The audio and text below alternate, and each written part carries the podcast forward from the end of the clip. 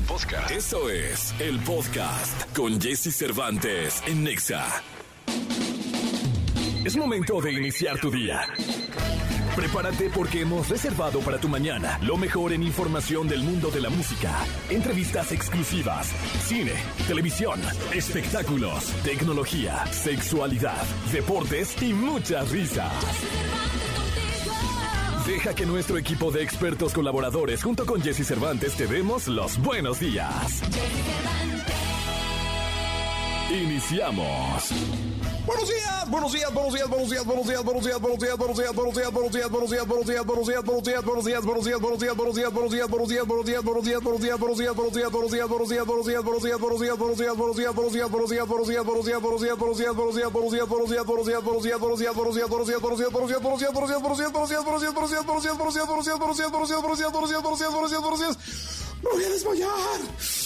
Muy buenos días, ¿cómo están? Qué gusto saludarlos. Qué gusto estar en contacto con todos ustedes. Son las seis de la mañana con dos minutos, que no se te haga tarde después del himno nacional. Estamos arrancando este programa de radio. Es lunes, inicio de semana, ya de regreso después de este puente del festejo patrio, un puente donde tuvimos muchísimo que ver, muchísimo que escuchar. Eh, algunos fuimos testigos tanto del grito de nuestro señor presidente Andrés Manuel López Obrador, como de la presencia de los Tigres del Norte, también en el Zócalo Capitalino, ante más de, bueno, cantan 140 mil personas, pero yo siempre que, que, que, cantan cifras en el Zócalo digo, bueno, ¿quién los contará? Porque son tantos que veto a saber, pero bueno, lo más importante es el éxito de los Tigres del Norte en el Zócalo Capitalino. Después el desfile militar, me chuté el desfile militar, hace mucho que no lo veía casi completo bien, bien, la verdad, qué cantidad de gente salió a ver el desfile. Creo que ya extrañábamos este tipo de actos eh, que vienen a conmemorar a la independencia, pero que vienen a recordarnos que somos uno todos como sociedad. Y vaya la cantidad de gente que salió a presenciar el desfile de las Fuerzas Armadas de nuestro país. Ya el sábado, bueno, pues gran clásico nacional, ¿eh? Gran partido. Me eché todo el partido de América Chivas. Bien la Chiva eh, por ahí la polémica del atajadón de, Francisco Guillermo Ochoa. Vamos a ver qué nos dice Nicolás Romay Pinal en los deportes. Para muchos eh, era un empate, para algunos otros no, fue un atajadón. Ya veremos qué nos dice el niño. El resultado América 2, Chivas 1 y por la noche el Canelo.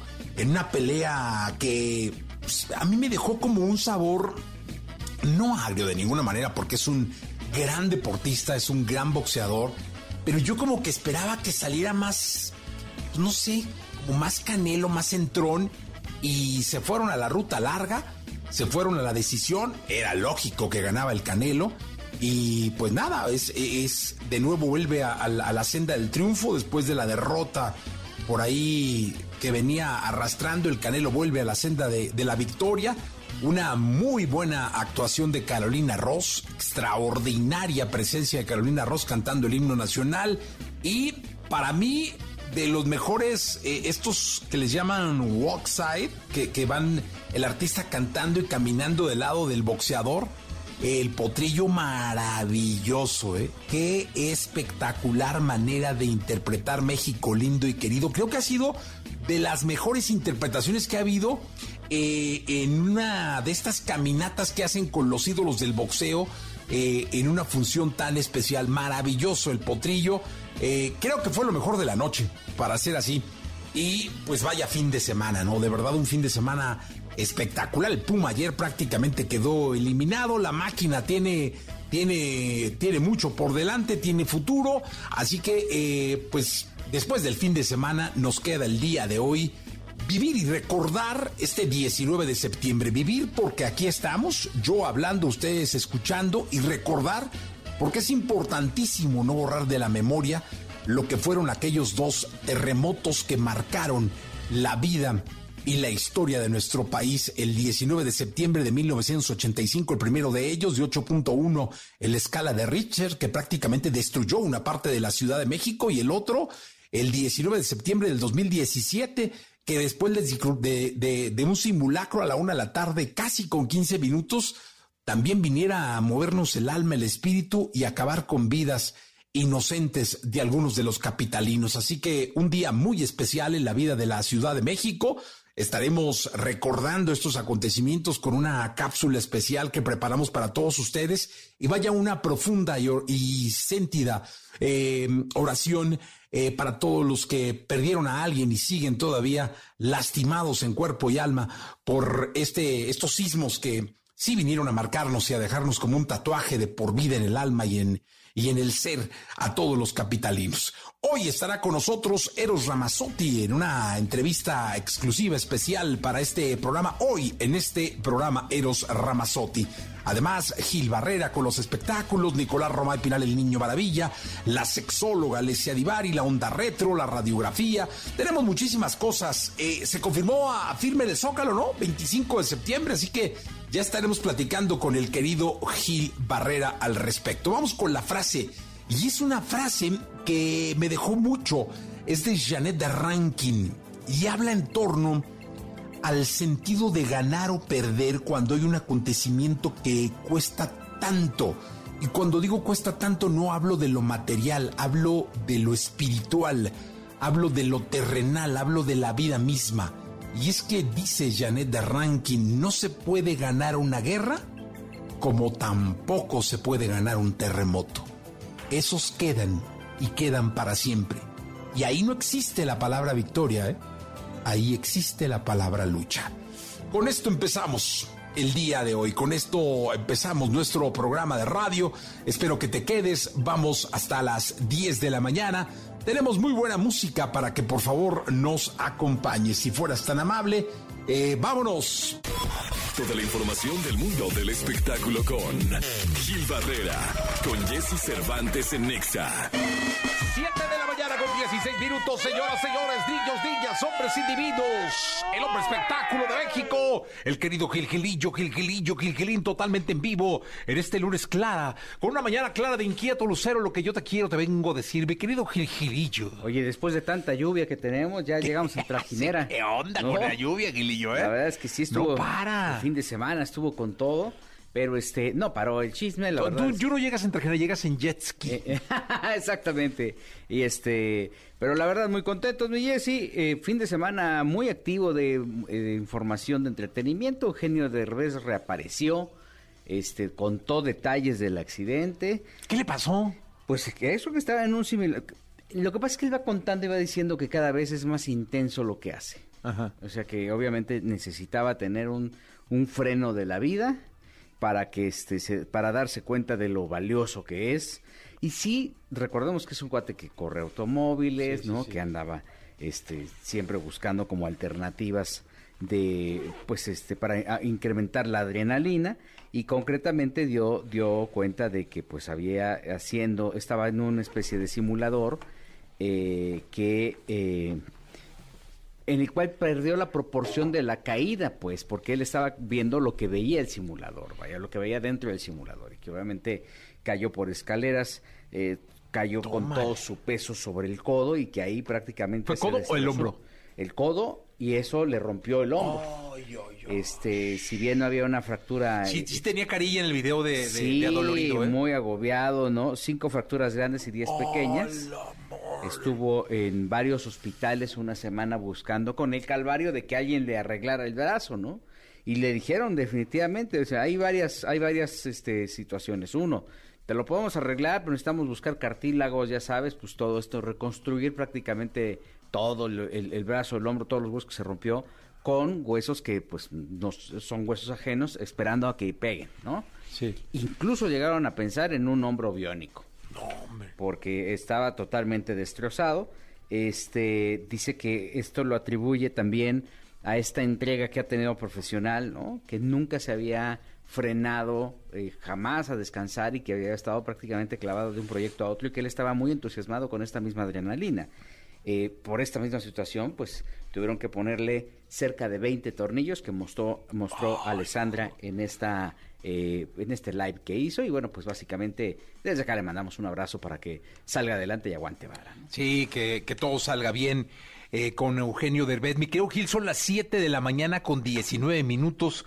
Una hora muy especial para la Ciudad de México de este 19 de septiembre del año 2022. Justo a esta hora, pero en 1985 se movía la Tierra de una forma en la que nadie esperaba y un sismo venía a echar abajo vidas, ilusiones, sentimientos y prácticamente el corazón de una nación. ¿Lo recordamos? Vamos a recordar. Los terremotos de México. Los terremotos que marcaron la historia. 1985 y 2017. Una misma fecha, dos años distintos. 19 de septiembre de 1985 y 19 de septiembre del año 2017. Dos sismos. El primero con una magnitud de 8.1 en la escala de Richter y el segundo de 7.1 iban a cambiar por completo la vida y la historia de la Ciudad de México y sus habitantes. Vayamos a 1985. Alrededor de las 7 de la mañana con 17 minutos, comenzó a sentirse un movimiento en la Tierra, un movimiento fuerte, raro, al que no estábamos acostumbrados. La mayor intensidad se sintió dos minutos después. En la televisión estaba transmitiéndose el noticiero de hoy mismo, conducido por Lourdes Guerrero, que anunció en ese momento al aire que se estaba sintiendo un ligero movimiento. Hablar un poquitito. No se asusten, vamos a quedarnos. Lourdes trataba de mantener la calma mientras su compañero Juan Dosal observaba muy asustado cómo se balanceaban las lámparas. Así, como si estuvieran hechos de arena, decenas de edificios cayeron por toda la ciudad durante los eternos cuatro minutos que duró el sismo. Conforme pasaban las horas, el caos en la ciudad era total la capital del país nunca había vivido algo así. Ahora, vayamos al 19 de septiembre del año 2017. Ese día se conmemoraba un aniversario más del sismo de 1985. Por la mañana se organizó un mega simulacro como cada año. Nadie pensó que justo esa fecha habría otro terremoto de magnitud 7.1 en la escala de Richter este comenzó a la una de la tarde con 14 minutos, cuando la ciudad estaba más activa que nunca. Te lo digo sinceramente, yo no lo podía creer. La pesadilla de nuevo. Pero en ambas situaciones hubo una constante. Tú lo sabes. El impulso inmediato de salir a ayudar. Estoy seguro que todos los mexicanos sentimos esa necesidad. Salir, salvar, comunicar, salir con palas, con botas, a mano limpia, quitar escombros, escuchar, tratar de comunicar que había alguien al que le podíamos salvar la vida. Ambos sismos son una herida que nos duele todavía y que nos recuerda lo vulnerable que somos ante estos fenómenos. Por eso te pido a ti, nunca hagas de menos un simulacro. Informarte, leer y respetar cuando sea necesario, esperando que estas situaciones no se vuelvan a vivir en nuestro país y en nuestra ciudad. Pues un eh, eh, eh, recuerdo, un homenaje para todos los que no están, los que perdieron. Eh, una fecha que queda en los anales de la historia, ¿eh? No, totalmente grabada en, nuestras entrañas por todo lo que puntualmente comentabas en la cápsula, me querido Jesse, la tragedia que esto significó, la pérdida del patrimonio, vidas, vidas, patrimonio, y evidentemente este también la activación de métodos de prevención que hoy por hoy nos ponen también del otro lado, el hecho de que tengas ya una alerta que viene específicamente de Guerrero, este, y que te permite tener un tiempo de, para poder salir de tu vivienda, creo que al final eso es importantísimo. El sonido es estremecedor, pero también invita a que la gente esté eh, eh, eh eh, pendiente de lo que vaya a pasar y a que las nuevas generaciones ya lo tengan como parte de su cotidianidad, que es algo que se ha construido de una manera excepcional. Hoy a las 12.19 habrá un, este macro simulacro que... Eh, eh, nos estremeció hace cinco años, ¿no? Con, cuando el, reciente, el de 2017, nos tocó vivir lo que habíamos tenido el, simulacro de la mañana de las 7.19, ¿no? bueno, el simulacro matutino y este y, y, pues después cuando vimos que se repetía el patrón y que realmente se estaba moviendo la tierra fue una noticia tremenda. Yo de ambos eh, terremotos tengo anécdotas. Del 85 formaba parte del grupo Radio Fórmula. Eh, estas las instalaciones de esta, emisora se derrumbaron. Estaban en Doctor Río de la Loza y Cuauhtémoc Eh, ahí falleció Sergio Rod, el eh, Gustavo el Conde Calderón Millán. Fíjate lo que es la vida. De batas, pijamas y pantuflas. Batas, pijamas y pantuflas, que era un, un martutino eh, sumamente histórico exitoso, acá también. Exitoso. Y este, bueno, pues mucha gente de Grupo Fórmula. Ferris de Con cayó seis pisos, estuvo incluso en los escombros también atrapado. Y, y mm, eh, una decena de compañeros de Grupo Radio Fórmula, cooperadores, locutores, técnicos. Y, y después, muchos años después, en el de hace cinco años, me tocó compartir con, en estaba yo, formaba parte del equipo de producción del programa Hoy. Ahí falleció en, en, en la, esta escuela eh, que está en Iztapalapa, eh, el hijo de un compañero queridísimo, Oscar Vargas, claro, también, que forma ¿no? en el del que de hoy por hoy sigue en su lucha para buscar y para pedir justicia, clamar justicia ante la pérdida de, de su hijo. Le mandamos un abrazo muy fuerte a Oscar. Eh, y, bueno, son, como tú comentas, eh, eventos que te dejan, que están tatuados en tu alma, en tu corazón y que lo único que te hacen es mandar este mensaje de prevención, de, de- de- de alerta, de que la gente en cuanto empiece a sentir que hay un movimiento, pues haga las acciones necesarias en las eh, marcadas por las autoridades para evacuar las zonas o buscar áreas de protección, en fin, eh, porque pues estamos claros que estamos expensas de lo que la naturaleza dice y que la- nuestra vida pues es completamente frágil. Sí, estamos en una zona vulnerable a los sismos, eso es un hecho. Eh, en, en la misma Ciudad de México están detectadas las colonias que son más vulnerables a los sismos y nos queda seguir aprendiendo de esta cultura de la que mencionas que hoy tenemos, pero que hay que reforzar. Hoy hay un eh, macro simulacro, un mega simulacro a las 12.19, hay que atenderlo con puntual atención eh, para seguir aprendiendo, Gil. Y con seriedad, ¿no? Porque muchas veces dicen, ah, ya, pues ya está solando, vamos a hacer, y se lo llevan campechana. No, pues tomar las medidas de prevención, la eficiencia para evacuar los eh, lugares, ¿no? Este, pues tratar de prevenir que si dejan la bolsa ahí no se regresen por la bolsa, que si dejaron ahí el lunch, no, nada, es un tema serio, es un tema que se tiene que tomar con, con respeto, eh, con disciplina sobre todo, para que evidentemente cuando ocurra, porque no estamos eh, exentos de que ocurra, este, pues lo hagamos con toda la eh, seriedad que, merece el caso. Se han perdido muchísimas vidas, muchos patrimonios, la vivienda de la gente, que prácticamente es el punto más esperanzador, este, pues prácticamente se ha hecho añicos, y, y si con esas experiencias eh, tan desagradables que hemos podido, de las que hemos podido ser testigos, no aprendemos, pues este, creo que eh, no sé qué otro mensaje necesitaríamos para valorar todo, para valorar la vida, para valorar el tiempo con nuestra familia, este, nuestros trabajos y lo que tenemos en este momento que igual eh, puede ser frívolo y material, pero que al final también nos da eh, cierta eh, eh, paz eh, ir- irlo teniendo. Entonces, creo que es un buen momento para la reflexión y para atender, insisto, puntualmente lo que las mismas autoridades de protección civil que tuvieron un crecimiento maravilloso de, de- de- del 85 para acá, este, nos vayan marcando. Pues ahí está. Eh, Gil, nos escuchamos en la segunda y atendamos todos con muchísima, eh, pues con ahínco, con precaución, con lo que sea, con lo que sea de tu ser para que sigas aprendiendo este mega simulacro de las 12 con 19. Vamos a un corte comercial, regresamos, Gil. Buenos días a todos.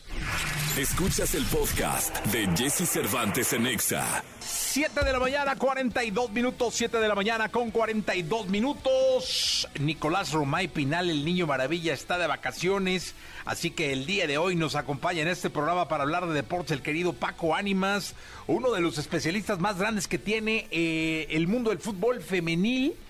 eh, un especialista de, de- de cepa, de todo lo que, de lo, lo que generan las chicas en la cancha, pero que hoy viene a hablar de fútbol porque se puso re bueno el fin de semana, mi querido Paquito, ¿cómo estás? ¿Cómo estás, Jessy? Contento de estar contigo en esta mañana y fin de semana de partidos importantes en Liga MX y de definir muchas cosas, ¿eh? En realidad, ya estamos en la recta final del torneo, ya se jugó la jornada 15 del Campeonato Mexicano y hubo varios partidos, entre ellos el clásico de clásicos, que el resultado definía no nada más el orgullo o el honor de cada equipo, sino también la posición en la tabla y las aspiraciones de los equipos de cara al cierre del torneo. Recordemos que seguimos con el formato de que califican cuatro equipos de manera directa y hay repechaje del fútbol mexicano, pero algunos equipos ya con el resultado de este fin de semana aseguran el no salir de la zona de clasificación, el estar dentro de los cuartos de final. En este momento es el caso del Monterrey y del América, ¿no? Monterrey y América que ya están ellos prácticamente en fase directa y en el caso de Pachuca eh, amarra el boleto de cuartos de final, o sea, el estar mínimo en el repechaje. Mínimo, creo que también el Santos por ahí está en la, misma situación.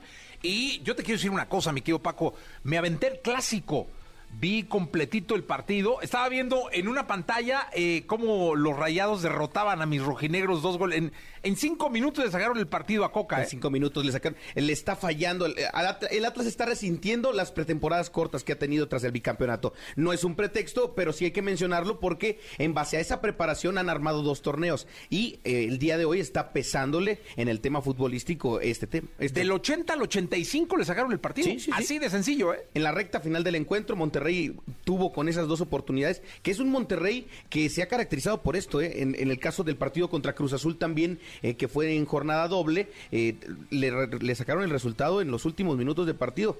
Pues en una pantalla tenía al Atlas y en la tele tenía el América Chivas. ¡Qué partidazo, Paco! Grandes, grandes partidos, gran número de emociones, pero también polémica, porque a pesar del triunfo americanista, ¿Es gol para ti, Jesse, o no es gol? Yo creo que es gol. Yo también creo que es gol. O sea, sinceramente creo que es gol. Digo, eh, si yo tuviera que escoger un equipo entre el América y el Guadalajara, seguramente escogería el América, porque soy anti-Chiva, porque le voy al Atlas, eh, pero es gol. O sea, yo creo que la pelota rebasa prácticamente en un 80 o 90%, porque sabes que la misma inercia de Ochoa, Ochoa viene con el brazo de atrás, es decir, Viene, viene con el brazo de atrás y realmente con unos reflejos maravillosos, un atrapadón bárbaro, eh, este atajadón porque no atrapa la pelota, va. Viene de atrás y se encuentra dentro del arco este la pelota. La imagen pausada marca la red, la red de la parte superior donde se ve el balón completamente dentro. Creo que también ese ángulo eh, ayuda y aquí vuelve otra vez el tema de que tienes tecnología a medias. ¿Por qué? Porque la Liga MX ha sido criticada porque el VAR es eh, muy arcaico, no está con la tecnología que la tiene Europa. Hoy, por ejemplo, el, el famoso sistema de líneas que te permitiría dejar sin duda si el, el, gol está válido o no, ¿no? Porque el chip que tiene el balón actualmente en Europa que te permite eh, pues la tecnología dar el paso siguiente y el demostrar que hay gol. Tras eso, el partido fue un gran encuentro, gran actuación de Henry Martin, que trae una racha de goleo impresionante. Hoy por hoy los delanteros eh, mexicanos fuertes para Martino de cara al proceso del Mundial es tanto Henry Martín como Jiménez, pero no Raúl Alonso Jiménez, sino el Jiménez con G, Santi Jiménez, que lleva cinco goles en Europa en prácticamente tres apariciones. Oye, Alexis Vega bien también ayer, ¿eh? Vega haciendo un buen partido. Pero si, eh, si te has fijado, ha, tomado una opción como de ser un mediapunta, no un delantero clavado, pero marcando mucha diferencia por el costado de la izquierda, cargándose de repente a la derecha. Eh, ha hecho partidos muy interesantes. Ahora, la cadeneta, como le llamaron en algún momento al equipo de Chivas, sí está sumando puntos, sí está haciendo partidos importantes, pero en el tema defensivo ah, todavía dejan mucho que desear. ¿eh? Sí, yo no creo que estén para, para la fase final del torneo, pero sí, este, te voy a decir una cosa, fue un buen partido de fútbol. Sí, El clásico, toda la señora Azteca sí iba. Sí, sí, estaba prácticamente lleno. Estaba prácticamente lleno, pues toda la gente que fue seguro se divirtió porque qué bárbaro, qué buen clásico tuvimos. De esos clásicos que necesita uno tener, a pesar de que el patrón andaba ya con el canelo, Sí, sí, sí, que, este, también es muy criticado el tema de, de Amauri. Entendemos eh, la importancia que puede tener el combate, pero el ser el mandamás y dejar a tu equipo solo en un partido que quizá marcaba mucho lo que pudiera hacer en el torneo, la pues verdad. Para eso está Peláez, ¿no? Pues sí, eh, por algo es el patrón. Sí, sí. Hay que decirlo. Y hubo otros encuentros también eh, interesantes. Pumas eh, se jugaba el torneo prácticamente contra Cruz la Azul. ahí le sacó el 2-1, ¿no? ¿Qué me dices del Potro Gutiérrez? ¿Qué cosas del fútbol? Hoy por hoy nadie se acuerda de Diego Aguirre, el técnico que lo recibieron como si fuera Mourinho aquí en la Ciudad de México cuando llegó a dirigir a la máquina. hizo un torneo la verdad, muy lamentable, pero el, el, Potro ha recuperado y ha jugado con ciertos elementos de fuerzas básicas o de sub-20 que él venía trabajando y hoy por hoy tiene una efectividad del 76%. Eh, hoy ha ganado prácticamente eh, la mayor cantidad de puntos posibles de Cruz Azul la tiene el Potro Gutiérrez y hoy ya lo tiene colocado en el octavo lugar de la competencia, que ojo, no hay que comprar espejitos. Hoy por hoy en la Liga MX tienen la misma cantidad de puntos prácticamente siete equipos. Entonces, hoy estás en octavo, mañana puedes estar en 14 nuevamente. Sí, no, no, no, y falta el cierre y todo, pero finalmente yo sí creo que el Potro vino a darle eh, pasión, garra a, a la máquina. eh, y tú le vas a Cruz Azul, ¿no? Sí, sí, sí. sí, sí de- yo Como soy aficionado, Cruz. ¿estás eh, contento con el Potro? Creo que defensivamente todavía le falta ¿Lo mucho al equipo. Yo no lo dejaba para la siguiente campaña porque en realidad creo que es un, un momento de motivación y que quizá pueda, pueda pasar el efecto Fernando Ortiz con América, pero... O cadena con o Chivas. cadena con Chivas, pero en realidad para mí Cruz Azul tiene que buscar un técnico con un proyecto más fuerte. Creo que el Potro no venía, por ejemplo, haciendo bien las cosas en la sub-20 y aunque lograra que la, clasific- la clasificación, yo,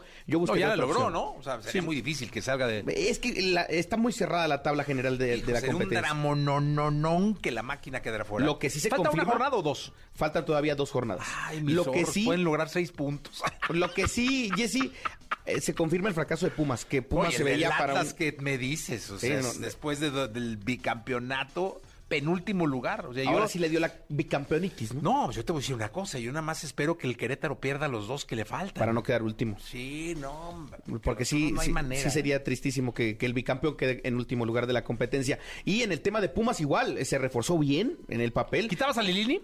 Yo, a Lilini no lo van a quitar. Yo lo quitaría, yo lo hubiera quitado. Pero no lo van a quitar porque es institucional. ¿Qué ha ganado Lilini? La verdad, nada. Pero eh, ha logrado con muy... eh, este es el primer torneo en el que Pumas em- invierte fuerte en el tema de la nómina. Anteriormente, eh, en realidad eran equipos muy modestos que logró llevar a, a grandes instancias, a la final contra León, a, a la final de la Conca Champions, con un equipo Pero muy no ha ganado nada. Pero no ha ganado absolutamente nada. Por eso yo también lo hubiera quitado.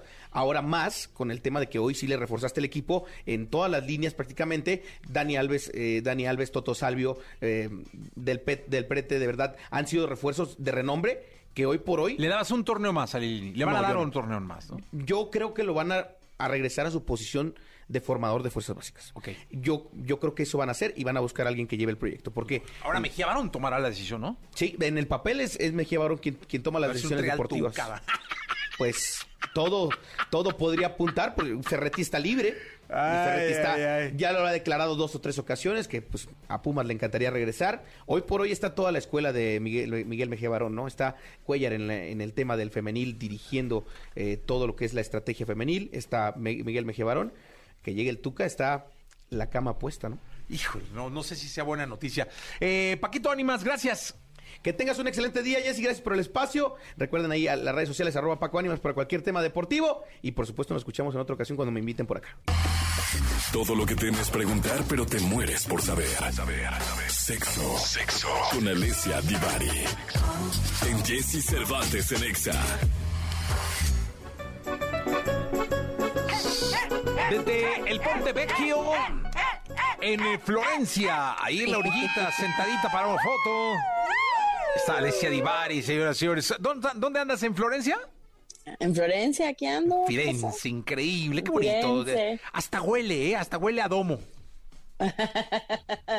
Qué bonito, sí, Flore- Florencia. Está, la verdad que vale la pena. Y ahorita que ya no está haciendo tanto calor, ya se puede pasear muy a gusto. Ah, qué rico. Andas en shorts. Pues no, ya en pantaloncito, porque ya está haciendo fresquito. Eso, muy bien, qué bonito. ¿Quién escogió el nombre de hoy? eh? Es nombre de una serie de Netflix. Yo. Brecha del sexo oral. Anda, cabrón, hay brecha. Anda, fíjate. Ahora hay brecha.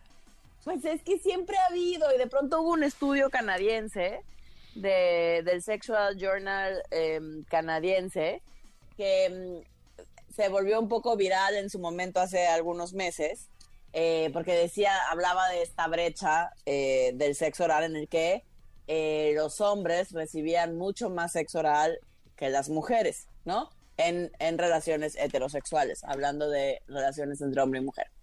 Y entonces, claro que esto armó como un alboroto, porque muchas mujeres practican sexo oral a sus parejas hombres, pero sus parejas hombres, digamos, no responden con la misma reciprocidad. Ah. Ah, ¿verdad? Entonces, la brecha en el sexo oral no se refiere más que a esta disparidad importante entre un género y otro cuando hablamos de eh, recibir o de dar sexo oral particularmente a una mujer. O sea que la mujer, una mujer. si hubiera que buscar un porcentaje, la mujer practica más sexo oral al hombre que el hombre a la mujer. En términos generales sí, pero luego eh, hicieron otra, digamos, la encuesta eh, anual, no, no es, no es anual, creo que se hace cada dos años. En Estados Unidos hay, un, hay una encuesta sexual de, comportamientos sexuales en, en todo el país. eh, y entonces quisieron investigar también un poquito sobre esta famosa brecha, a ver si era cierto o no. Y lo que sale es una cosa interesante, porque eh, cuando los jóvenes de entre 18 y 24 años, la brecha eh, es, es bastante alta. Estamos a 59-74, es decir, 59% de eh, los hombres reciben... No, no se me trabe, no se me trabe. A ver, espéreme, no, tranquila, respire. No se me trabe. ya, yo sé que los hombres reciben y que las mujeres no, pero no, no, no, no, no, no, se me atore. O sea, Exacto, tanto ya, tiempo ya. al aire para que se me venga y se me trabe aquí, no. Exacto, ¿ves? No es justo Ya, ni necesario, tranquila. ¿En qué está pensando? ¿En el italiano? ¿En que a usted Exacto, le pasa esto que está diciendo? Yo me, fui, yo me fui a que yo no soy de esa estadística. No, vaya usted a saber, porque se fue, ¿eh? ¿Ves? Es que me, atol- me atolondré. O sea, en realidad, las, las personas que em, informaron haber dado sexo oral fueron el 74% de las mujeres eh, versus el 59% de los hombres. O sea, la brecha es bastante amplia. ¿m? Eh, son muchas más las mujeres que proporcionan sexo oral a los hombres que los hombres a las mujeres en el rango de edad de 18 a 24. Pero lo interesante es que conforme eh, el rango de edad se va haciendo más alto, la estadística se va girando para terminar que en los mayores de, por ejemplo, de 50 años, la estadística se gira completamente y somos más las mujeres que recibimos sexo oral que las mujeres que lo damos. Ah, o sea, sí son más las que reciben que lo que lo dan. Con la edad sí. Cuando somos, cuando somos más chavos, o sea, en, un- en la brecha de 18 a 24 años es donde está más dispar, que es el, el estudio canadiense, de hecho se hizo en jóvenes universitarios y entonces digamos que la investigación sigue haciendo sentido, o sea, es lo mismo que encontraron los eh, nuestros amigos del norte, los gringuillos, es lo mismo que encontraron, pero ellos la hicieron más amplia hasta eh, 70 y más, ¿no? Entonces lo que se va viendo en la investigación es que conforme nos vamos volviendo más adultas, las mujeres heterosexuales de manera puntual, eh, pues la respuesta puede ser que nos vamos empoderando, que ya no nos importa, que nos atrevemos a pedir lo que queremos, eh, que seguramente aprendemos a decir que no a prácticas que tal vez eh, en algunos casos a muchas mujeres no les gusta. eh, y entonces la estadística de hecho se revierte completamente al contrario, en donde las mujeres más adultas practican menos sexo oral hacia los hombres y reciben mucho más sexo oral. Ok. Entonces, entre más edad, les gusta más el sexo oral. Pues al menos lo piden más. Lo piden más. No, yo creo que se los dan, pues si, si lo piden es porque encuentran quién no. O sea, Pues yo asumo. Una que lengüita tú. generosa. Asumo igual que tú que si lo piden es porque les gusta, ¿no? Oiga, pero a ver, re- resume, porque si hizo bolas, usted se, me trabó y se me hizo Ay, bolas. solo me no bolas al. No, no, no, a ver, a ver. ¿Cuál sería la reflexión, pues, de, de todo este show? O sea, así de que no, que la, La brecha. reflexión. Vamos con tres puntos, tres puntos. No, ¿qué tres puntos? La reflexión tiene que ver con que es súper interesante, gente, súper interesante, que habla de la educación, habla de la cultura, habla de, en este caso en particular. A ver, pero ¿qué es lo súper interesante? Que cuando somos muy jovencitas no nos atrevemos a pedir prácticas como el sexo oral porque están Ah. mal vistas, porque sentimos que nuestros cuerpos no funcionan, que porque guácala, que cómo me voy a atrever a pedir algo así. Eh, pero sí somos muy complacientes y en medida en que vamos avanzando en edad, pues nos vamos empoderando. Ojalá que de- nos pasara desde más jóvenes para poder tener una vida sexual desde jovencitas que funcionara para todas. Ah, usted quiere que se nivele, pues.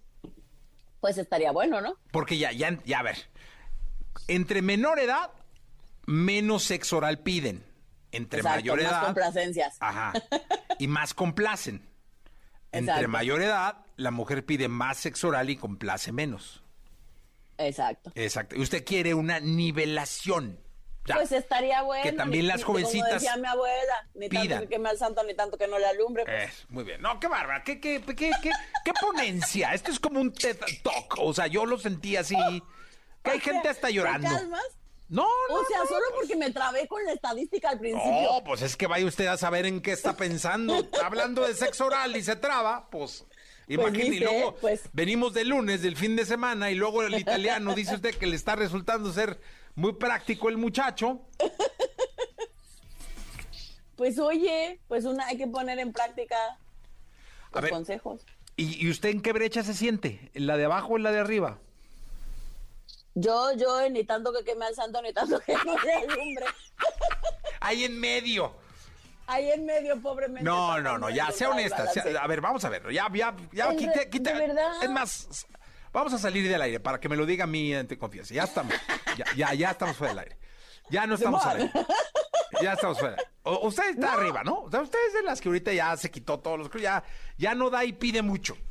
no, claro que sí doy, pero también pido, o sea, ya estoy en esa bonita etapa de mi vida en la que ya hay muchas cosas que no me importan tanto y que me atrevo a pedir cosas que de mucho más joven, eh, por supuesto, jamás me atreví a pedir. Por Entre ejemplo, ellas el sexo oral. El sexo oral. O sea, si usted dice, a ver, abajejo burro Yo, soy parte de esa estadística, o sea, yo sí, yo creo que hasta mis 25 años pedía, no, pedía yo entre poco y nada, No. ¿viste? No, yo pensé que iba a decir un abrazo. Ah, ya, te mando un abrazo, ya se acabó. No, que cuando le decía a usted, por ejemplo, que usted iba a decir, en vez de, de sexo oral, iba a decir un abrazo. No, esos me cuestan menos trabajo. Ah, mire. O sea, le cuesta menos trabajo un abrazo que el sexo oral. Pues claro, es más fácil pedir un abrazo que pedir que alguien Depende, ¿eh? eh, te practique sexo oral, ¿no? Pero con el italiano este que trae usted, no creo.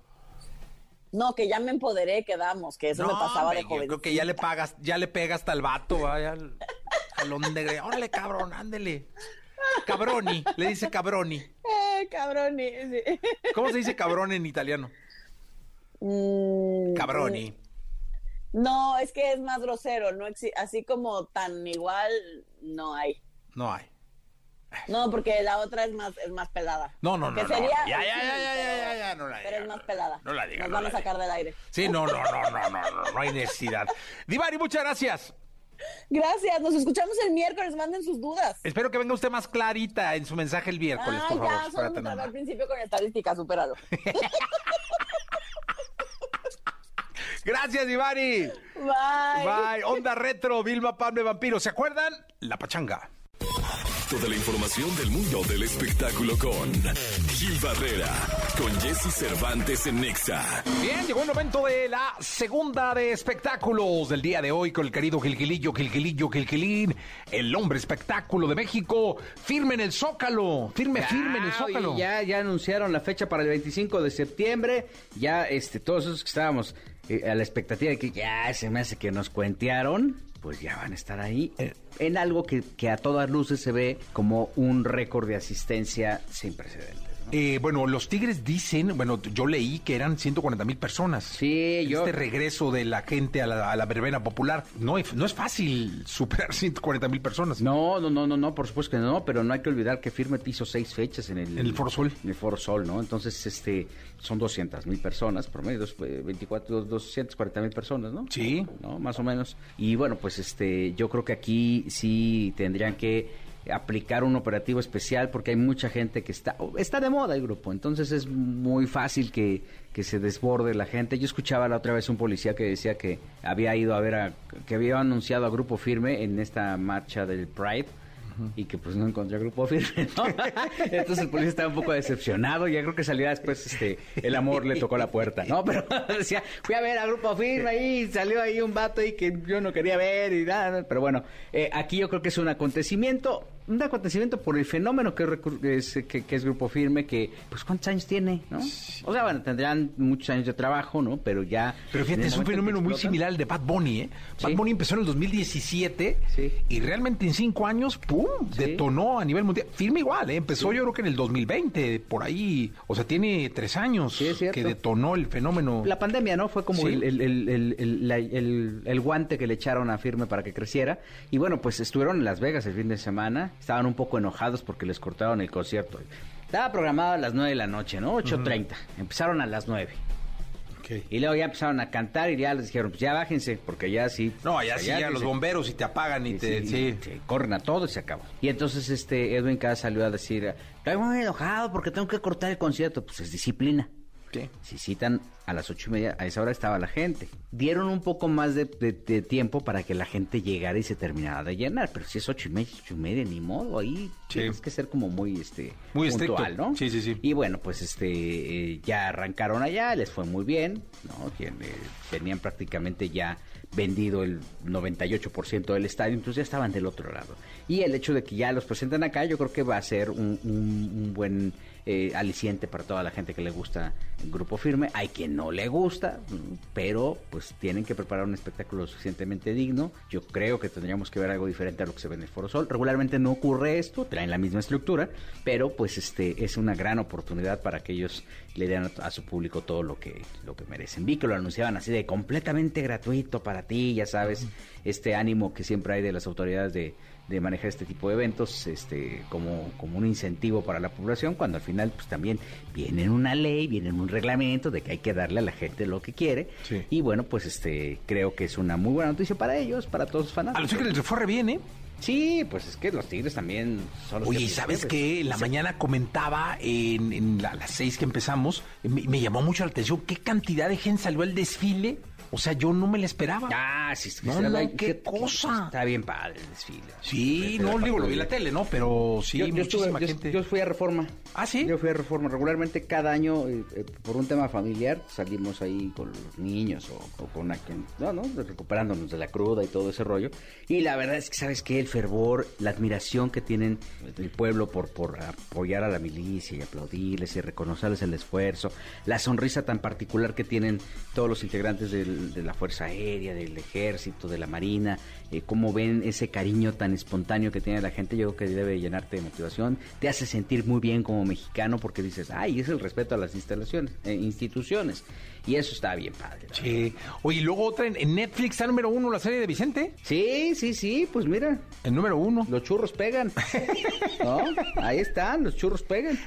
Ya te reconoció Camil que ni conoció a don Vicente. No, no, no. Aquí lo dijo en esta silla, ¿En bendita silla? donde se han sentado tantas estrellas. Aquí lo reconoció. Sí, sí, sí. Y bueno, pues vamos a ver. También a Juan Pazurito le está yendo muy bien con está el documental, ¿no? Está promocionándolo por todos lados. Y bueno, hubo mucha actividad artística, mi Jessy, en todos lados. Sí, cómo no. Festivales, levantabas ahí un, trapo y ahí veías a, a, una sonora dinamita cantando y luego movías una cortina y ahí salía este cualquier otra estrella ahí cantando. Este, creo que se reactivó muy bien este fin de semana del 15 de septiembre para todo, toda la, comunidad artística pues es un ingreso, es un aliviane, ¿no? Que luego se alocaron que cobraban cuatro veces más de lo que cobraban habitualmente, pues ¿no? Tenían que hacer su agosto en septiembre. justamente, pero que lo importante es la buena noticia que se le dio a, toda la, la, industria del entretenimiento que tuvo escaparates, ventanas para, pues, este, eh, festejar el Día de la Independencia de nuestro país. Totalmente, Gilillo, nos escuchamos mañana.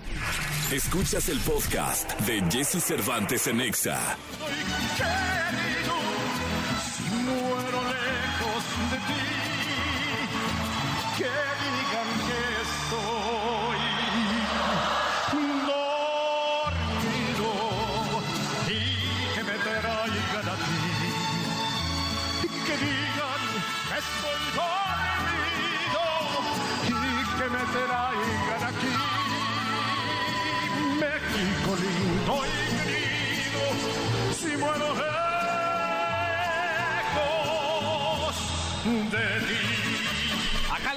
Empezaba la entrada de. Así empezaba realmente la pelea, porque esta fue el, que le llaman sidewalk, es decir, eh, el artista caminando a un lado del boxeador y cantando. Y créeme, mi querido Paco Ánimas, te saludo con cariño en esta segunda de deportes. Ha sido uno de los mejores sidewalks que hemos tenido en el boxeo. ¿eh? El potrillo cantó maravilloso. La calidad musical de Alejandro Fernández está indiscutible, ¿no? En realidad fue un gran momento que también había sido un, eh, un tema de que no sabían quién iba a salir con el Canelo. Se da que sea el potrillo, creo que fue una decisión increíble. Y además eh, que, que tuvo presencia de regional mexicano en varias ocasiones. Edwin Cass de Grupo Firme Le lo fue a saludar. le can- no, y le cantó, le cantó, estuvo cantando. Llevó a su abuelito ahí para que, para que lo, lo saludara. Caro- Carolina Ross, que es amiga de, de la familia MBS Radio. Sí, mañana viene Carolina Cantó Ross. excelso el himno nacional. nacional, sí. Increíble. Y muchísimas figuras de la, de la farándula y del deporte estuvieron presentes en la pelea. Stephen Curry estuvo ahí. Estuvo ahí, no, muy bien. este, La verdad es que fue una pelea que llamó mucho más la atención de lo que nos ofreció boxísticamente. Un eh, Triple G, un Gennady Golovkin venido a menos, al que le pesaron los años. Sí. Eh, se veía que ya no era el mismo.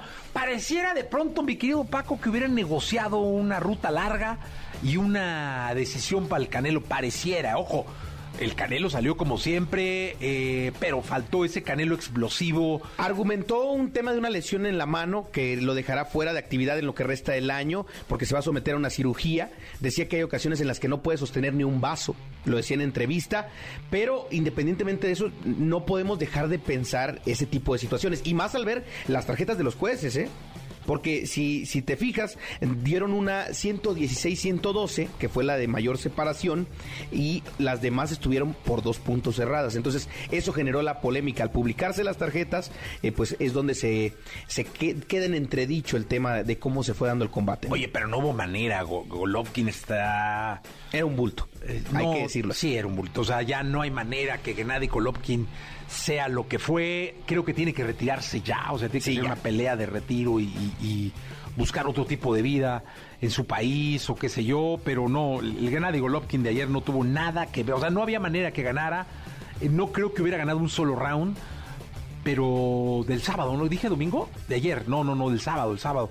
Y sí, me aventé toda la ruta. eh, yo sí esperaba que el Canelo por ahí del el noveno fue un gran round, creo que fue el mejor round de la pelea. Eh, sí esperaba que en el octavo, noveno, el Canelo pudiera con un golpe eh, echar abajo al- a, a Gennady, pero no lo logró. Pues justo los, primeros rounds fueron los clave para darle el triunfo al Canelo. Por ejemplo, el juez eh, Dave Moretti marcó un 116-112, eh, dándole solo los rounds 6, 8, 10 y 12.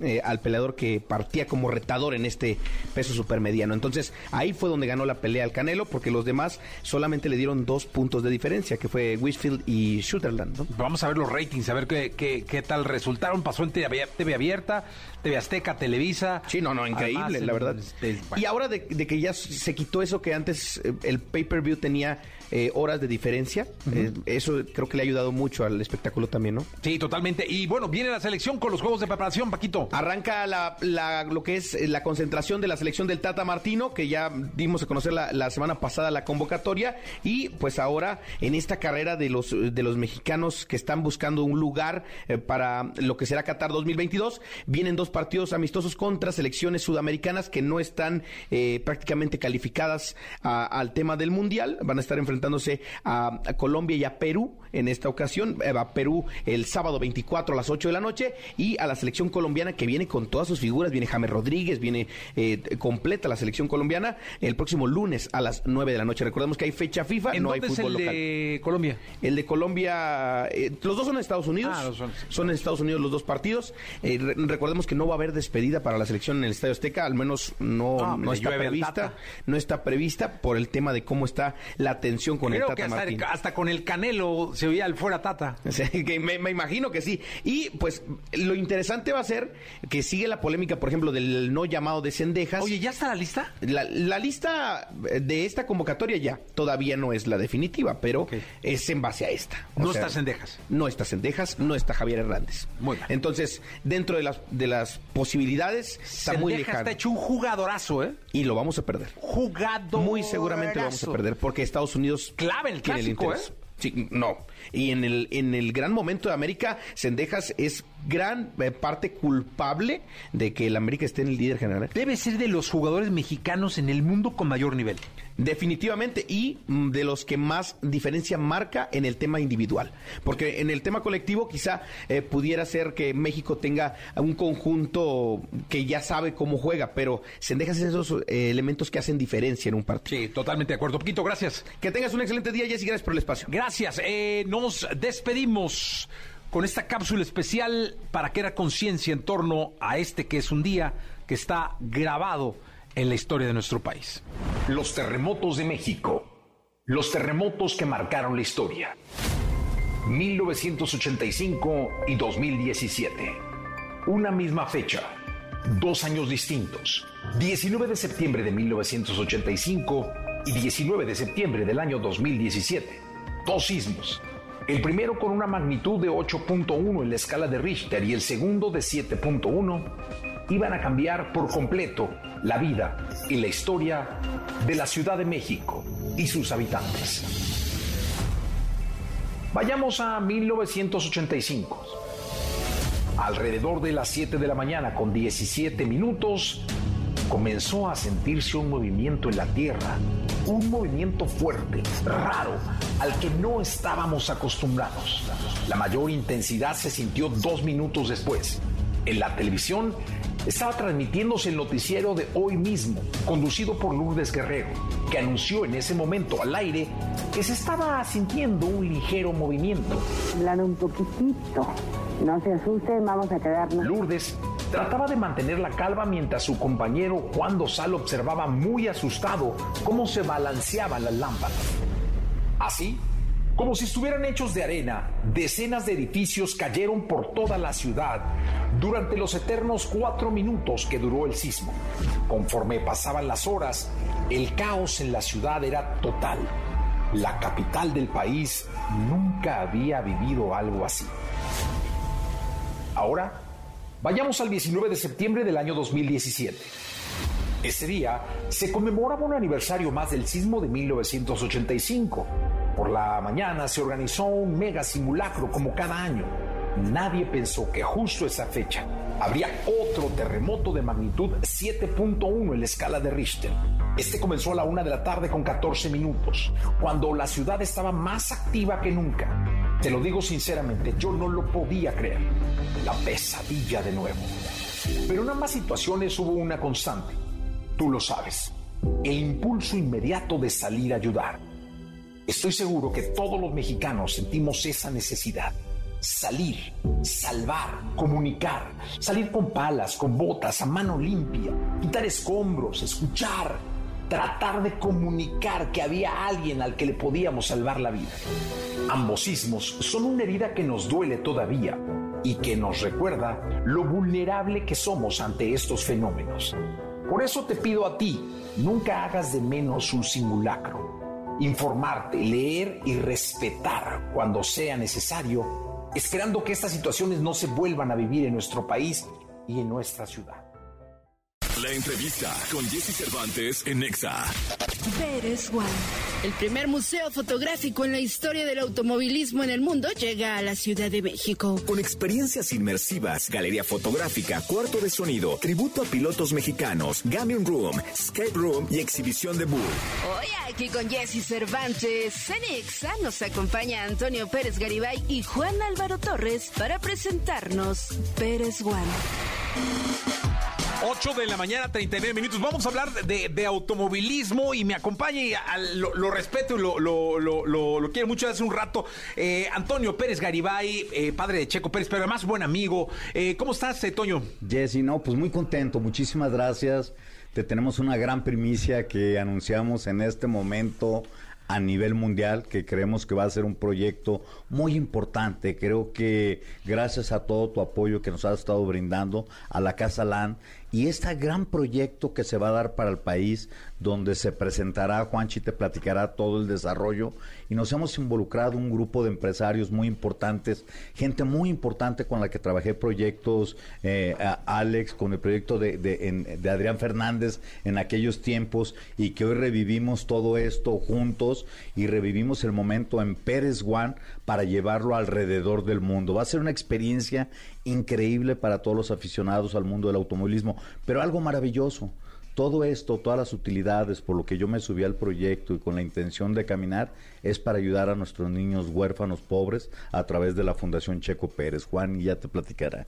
Oye Juan, eh, bienvenido primero a, este programa. Cuéntale al público de qué va, de qué trata. Eh, muchas gracias Jesse por la invitación. La verdad es algo muy emocionante. Son 70 años de historia del deporte del automovilismo en fotos, en diferentes formatos. Durante un mes, en la Colonia Juárez, en esta casa Milán, una casa increíble, vamos a tener eh, todo este contenido fotográfico alrededor de, o sea, qué ha pasado en estos años, los mejores momentos, este, los mejores pilotos. Vamos a tener un cuarto, obviamente, especial eh, para los, para hacerle un tributo a los pilotos mexicanos. Entonces, ahora sí, los fanáticos del deporte del automovilismo van a estar felices porque por primera vez dentro de Casa Milán van a tener 30 días para visitar esta exposición, ¿no? Van a ser eh, alrededor de 6, 7 cuartos, ¿no? Este, vamos a tener un montón de cosas, vamos a tener experiencias gastronómicas, vamos a tener fiestas, pero sobre todo es esto, ¿no? Sabemos que en México el, deporte del automovilismo ahorita está pasando un, momento increíble y nosotros en conjunto con, con Toño, pues quisimos abrir este espacio para presentarles, ¿no? Este, pues lo mejor, ¿no? Del deporte, ¿no? Entonces estamos muy emocionados, este y pues, de presentarlo por primera vez aquí contigo. Oye, que además el automovilismo ha tomado un, punto bien importante en nuestro país y de unos años para acá, eh, hablemos de 10 años aproximadamente, ya es un punto álgido de emoción cada fin de semana, eh, gracias a las manos de, de, Checo, mi querido Toño. Gracias, Jesse. Fíjate. Esto es precisamente por lo que está sucediendo con el automovilismo en México y en los Estados Unidos. Eh, los boletos se están agotando.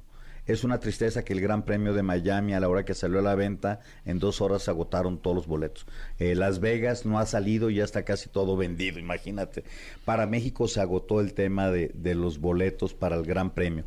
Entonces, a través de esto queremos transmitirle a toda esta gente que no puede asistir a los eventos y les vamos a tener una experiencia que va a ser única, increíble. Ya más adelante te platicarán de, del proyecto, pero tendrás una de las pantallas más grandes del mundo transmitiendo todo el proyecto Pérez One durante todo el mes. entonces, esto en la Ciudad de México, que la gente lo pueda ver, que lo pueda vivir en muchos escenarios. Estoy tratando de llevar a diferentes estados para que lo vean gratuitamente a través de pantallas, ver de qué forma. Eh, Checo va a dar una experiencia el mes que entra en Guadalajara junto con el gobernador del estado, donde el año pasado lo hicieron aquí en Reforma junto con la jefa de gobierno, con Claudia, ahora lo hacen en Jalisco, estamos pensando que el año que entra pueda ser en Cancún. Eh, acabo de platicar con el presidente de la FIA en, precisamente en el último Gran Premio en Italia y me ha abierto la puerta para el Gran Premio, Jesse, de Cancún. Esto es muy importante. Eh, antier lo platiqué ya con la gobernadora, eh, la nueva gobernadora de Cancún y la próxima presidenta de México con Claudia. Entonces ya estamos platicando el 25-30, tener los dos grandes premios, tener el Gran Premio de la Ciudad de México y poder tener el Gran Premio de Cancún, porque México se merece dos grandes premios. Si Estados Unidos puede tener tres, creo que México nos da para tener dos, porque todo lo que gira en los Estados Unidos es gracias a Checo Pérez. Y oye, te voy a decir una cosa, el Gran Premio de México, que en organización ha sido laureado ya. Por cinco años consecutivos. Cinco años consecutivos como la mejor organización de un Gran Premio Pero en el te mundo. quiero decir, no solamente de Fórmula 1, sino el mejor evento en el mundo. O sea, el mejor evento, llámese concierto, llámese Super Bowl, llámese lo que se llame. O sea, no el evento específicamente de Fórmula 1. Ya superamos todos los eventos de Fórmula 1. Mejor que Monza, mejor que Mónaco, mejor que Silverstone. O sea, grandes premios que tienen las tres joyas de la corona. México ha sido seleccionado el mejor gran premio por cinco años, pero ahora ha sido nombrado el mejor evento del mundo. O sea, es el mejor evento que se hace en el mundo. Y esto hay que reconocerle mucho a Alejandro Soberón, todo su trabajo que han hecho, la alianza con Carlos Slim, trabajar todos juntos. Y esta es la muestra de que sí se puede en este país todos unidos hacer grandes cosas. Sí, totalmente de acuerdo. Y entonces todo esto va, a estar resumido en esta eh, Pérez One. Eh, eh... sí, fíjate que obviamente por lo que dice, ¿no? Es un gran momento en México, entonces nosotros quisimos hacer este proyecto. Va a ser un mes, ¿no? Arrancamos el 13 de octubre y terminamos el 13 de noviembre, de lunes a domingo.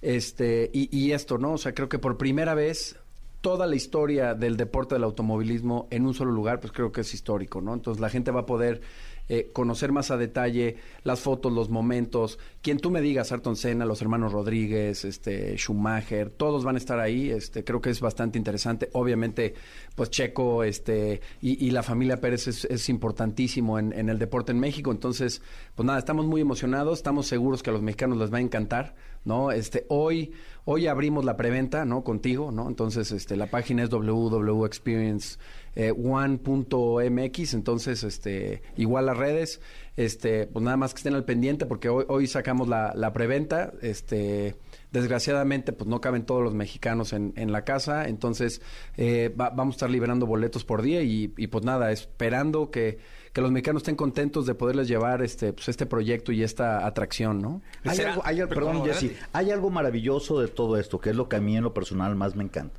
Habrá subastas, habrá eventos alrededor y todo, todas las utilidades de las subastas, de todo lo que exista, será donado para la Fundación Checo Pérez. O sea, eso es, esto no es de tratar de lucrar ni ganar dinero, será que nuestra gente pueda presenciar lo que existe del mundo del automovilismo por 70 años dentro de la Fórmula 1, que vean la experiencia de los Pérez, que vean la experiencia de los pilotos mexicanos de Fórmula 1 que hemos tenido y que todo esto se pueda vivir, pero al mismo tiempo todo lo que exista en utilidades lleve un fin. Y yo creo que ayudar a nuestros niños huérfanos, pobres de nuestro país, vale mucho la pena. No, vale toda la pena. Es 13 de octubre, 10 de noviembre, en Casa Milán, en calle Milán 41, en la colonia Juárez, aquí en la Ciudad de México.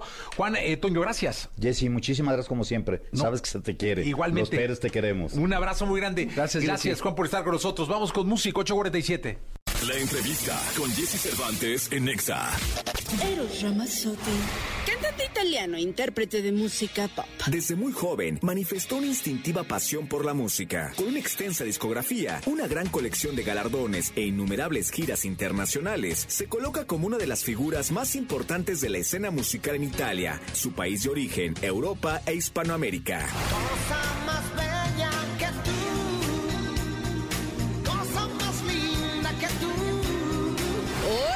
Aquí con Jesse Cervantes. En Exa nos enlazamos con Eros Ramazzotti, quien presenta su nuevo álbum Latido Infinito. Responde si me oyes, yo te espero aquí. Dime si es así, estamos vivos. Amigos de, XFM, me da muchísimo gusto tener conmigo esta mañana a uno de los grandes ídolos de la música italiana y de la música en general. Eh, le doy la bienvenida, la más cordial bienvenida al querido Eros Ramazzotti. Y pues después de cuatro años regresas con un disco inédito.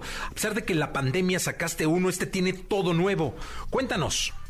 la pandemia nella tragedia è, è servita a me e a tanta altra gente a a fermarsi, a concentrarsi, a esperar que las cosas... Bueno, la pandemia ha sido un momento eh, trágico, sirvió a mí para pensar, para esperar y para ver lo que se podía cambiar y para ayudar y pensar a sí mismo para mejorarse. Y es lo que hice yo con este disco y trabajando en 50 canciones. A più di 50 canciones.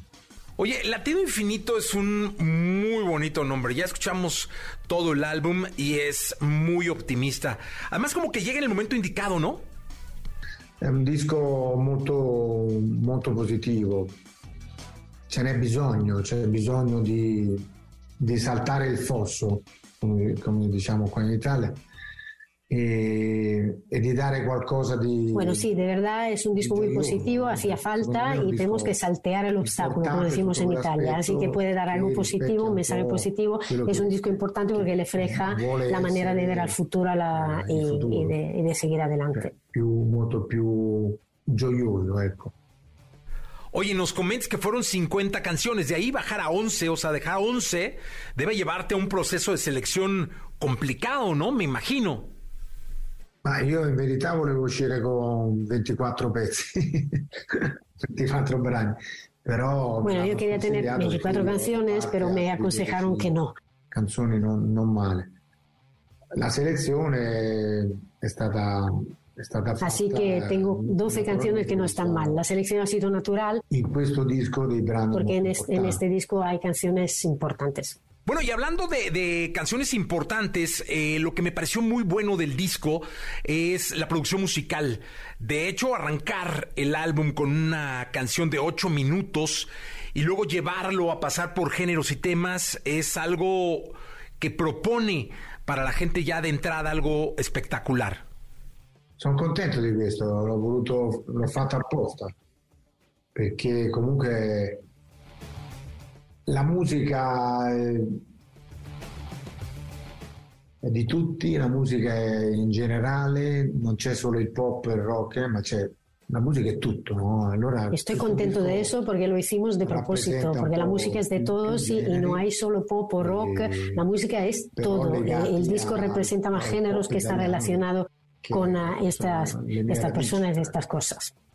Bueno, y en Latido Infinito, específicamente en esta canción que dura ocho minutos, pareciera, eh, no sé, la sentí muy teatral. Eh, no sé si pasó por tu mente imaginarte todo lo que estabas tratando de comunicarnos en cuanto a ambientación musical y de letra. Está increíble, ¿eh? Ti ringrazio, no, ma è, è stata fatta, è un'idea che ho da tanto. Ero partito con eh, un Te lo agradezco mucho porque la idea era eh, que he tenido hace tiempo empezar con esta canción que solo era de cuatro minutos, pero luego la extendimos a, a ocho minutos después de trabajar.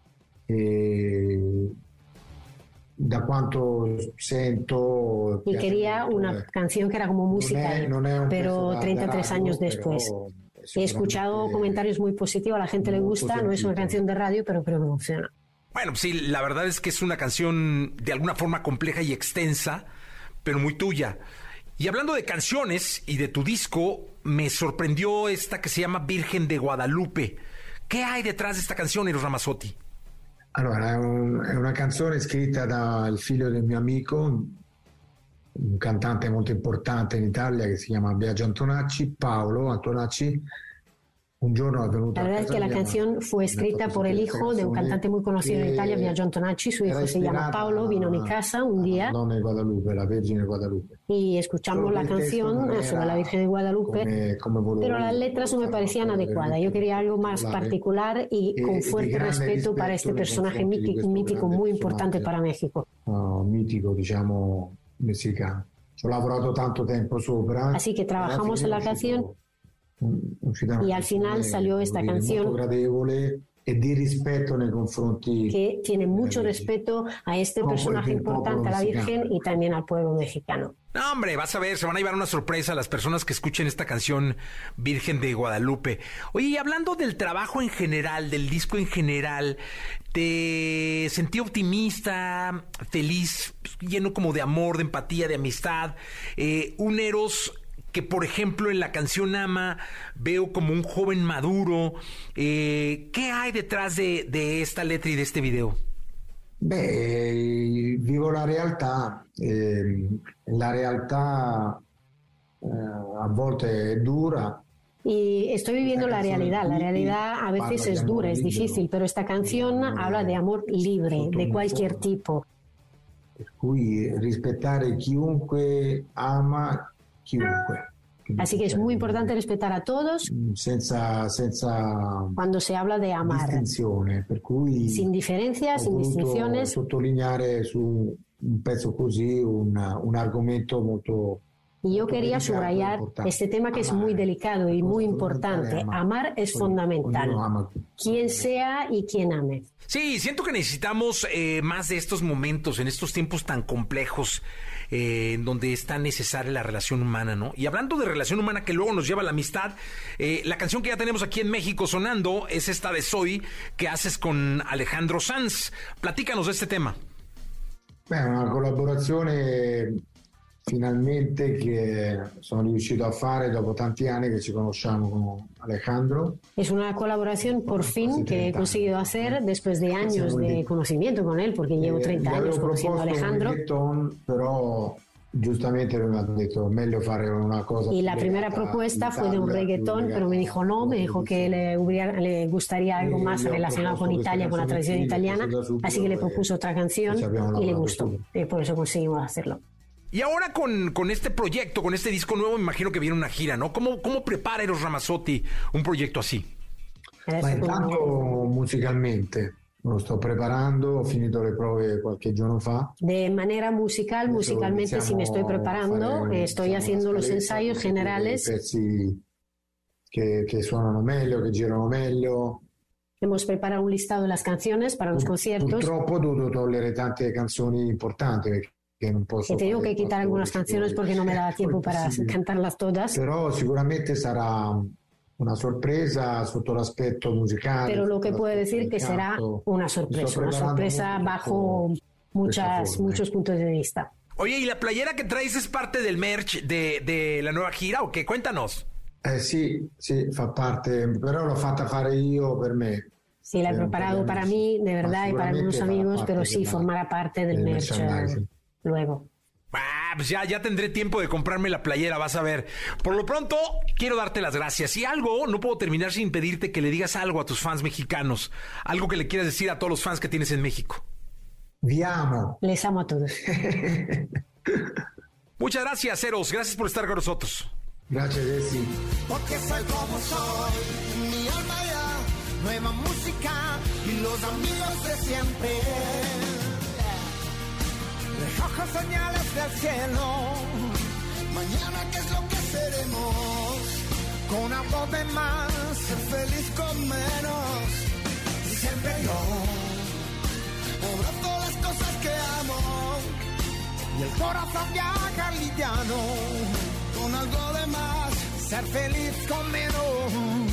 Pero este soy yo, somos.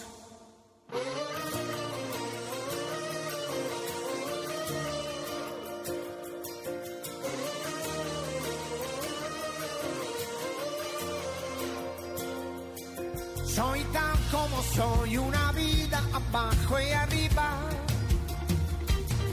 Una nueva estación que ya llega, que será más bonita y más viva. Y más viva. Esta noche me siento contento, contento por nada. Porque sé lo que soy y en mi alma ya nueva música con los amigos de siempre. Soy yo, somos. Escuchaste el podcast de Jesse Cervantes en Exa.